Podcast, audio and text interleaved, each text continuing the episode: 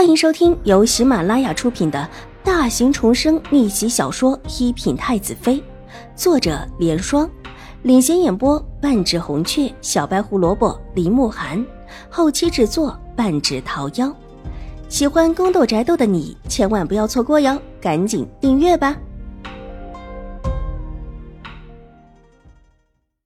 第二百一十一集，不找他，不给换好的。哎呦，我的好夫人呐！您这个时候怎么还这么闹啊？现在若是水夫人真出了事儿，将军一定会怀疑您的。那不行，这孽种一定不能留下来。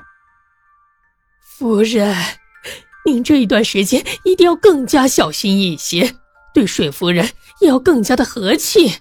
这可不是水夫人没有怀孕之前呢。如果真的因为您伤了水夫人，将军一定不会放过您的。周嬷嬷伸手往外指了指，暗示等宴会。好，那就等宴会的。狄氏狠狠吊起了眼睛，眸光阴冷。就算他不想出席宴会又如何？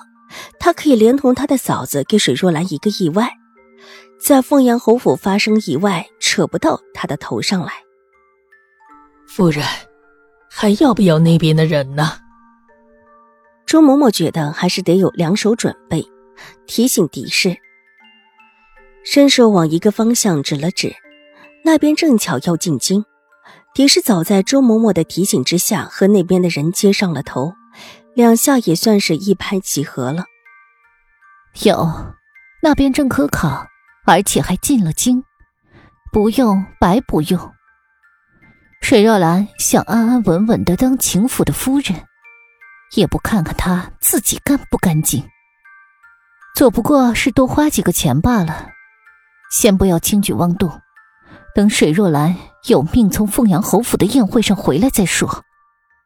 哎，是，老奴明白，明天就派人去说。周嬷嬷心领神会。秦婉如是在第二天一大早跟着水若兰一起去京城的街市上的。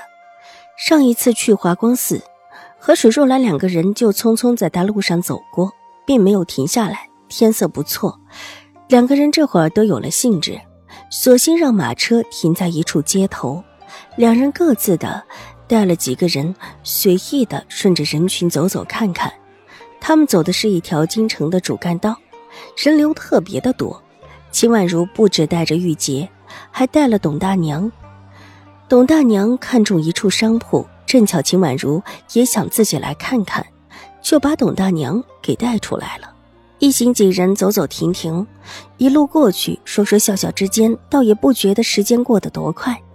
水若兰和秦婉如都没有戴围帽，秦婉如看起来还是一个孩子，水若兰自然也没有戴围帽。大街上。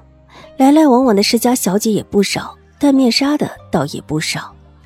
两个人这的模样也并不显眼。走到一处茶肆门口，水若兰伸手扶了扶肚子。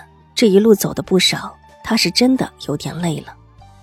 母亲，您先上去休息一下，我再去看几家，看看董大娘帮我选定的地方。秦婉如看了看门牌号，对水若兰道。我还是跟你一块儿过去吧，母亲，我真的没事，而且还有董大娘在，您就先在这儿休息吧。秦婉如笑着拒绝。那如果有事儿，你就派人过来叫我。水若兰还是有一些不太放心，又叮嘱了几句，才带着人进了茶肆。秦婉如跟着董大娘继续往前行去，走了没多远，就看到前面有一家商铺，铺子不大。也是一家绣品坊，但看起来冷冷清清的，人没有几个人进出。方才一路看过来的繁华店面完全是不同的，门口的牌匾也是灰扑扑的，透着一股子脏乱，似乎已经好久没有人清理过了。第一眼看过去便叫人不喜。小姐啊，就是这家，我去问过了，听说这家的主子要离开京城，说是家里有事儿。这里的生意啊，要结束掉。董大娘伸手指了指那家铺子，秦婉如看了看左右，左右也有一些铺子，边上甚至还有一家酒楼，三层的酒楼，往来和客人非富即贵，一个个鲜衣怒马，招摇而过。但偏偏没有人停下来看看这样一家铺子。这么一处繁华地段，把一家铺子开成这样，这家店铺的老板真的是无心于生意了。我们进去看看。秦婉如道，往店里行去。进门之后，看到店铺的存货不少，好多锦缎就这么凌乱的堆在地板上，乍眼看去就觉得不是什么好东西。零零星星的几个女子在翻看着绸缎，对于那些明显比别处便宜了许多的锦缎都不怎么看得上眼。翻了几番之后，个个摇头离开。小姐，过来的都是普通人家的女子。这些锦缎呢，即便是最好的，对他们来说也不合适。纵然有些人贪图便宜买了点儿，数量也是极少的。董大娘观察了一下来往的几个女子，低声在秦婉如耳边道：“秦婉如的目光从那几个女子身上收回，点了点头。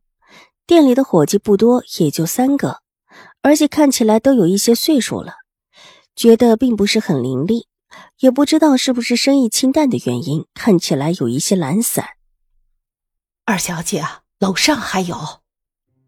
董大娘指了指上面，秦婉如看到一个不大的楼梯，在一个不显眼的角落里走过去，踩上了木质的台阶，因为在角落里有些阴灰的感觉。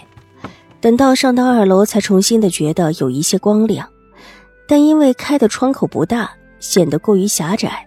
闷气了一点儿。二楼放置着一些配饰，是一些很寻常的盘扣、绣边之类的。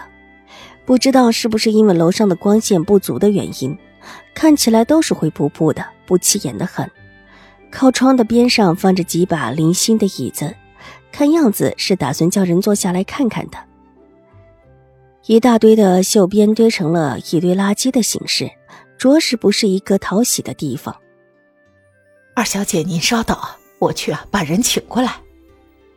董大娘道：“秦婉如今天来之前就决定先见一见这家店的东家。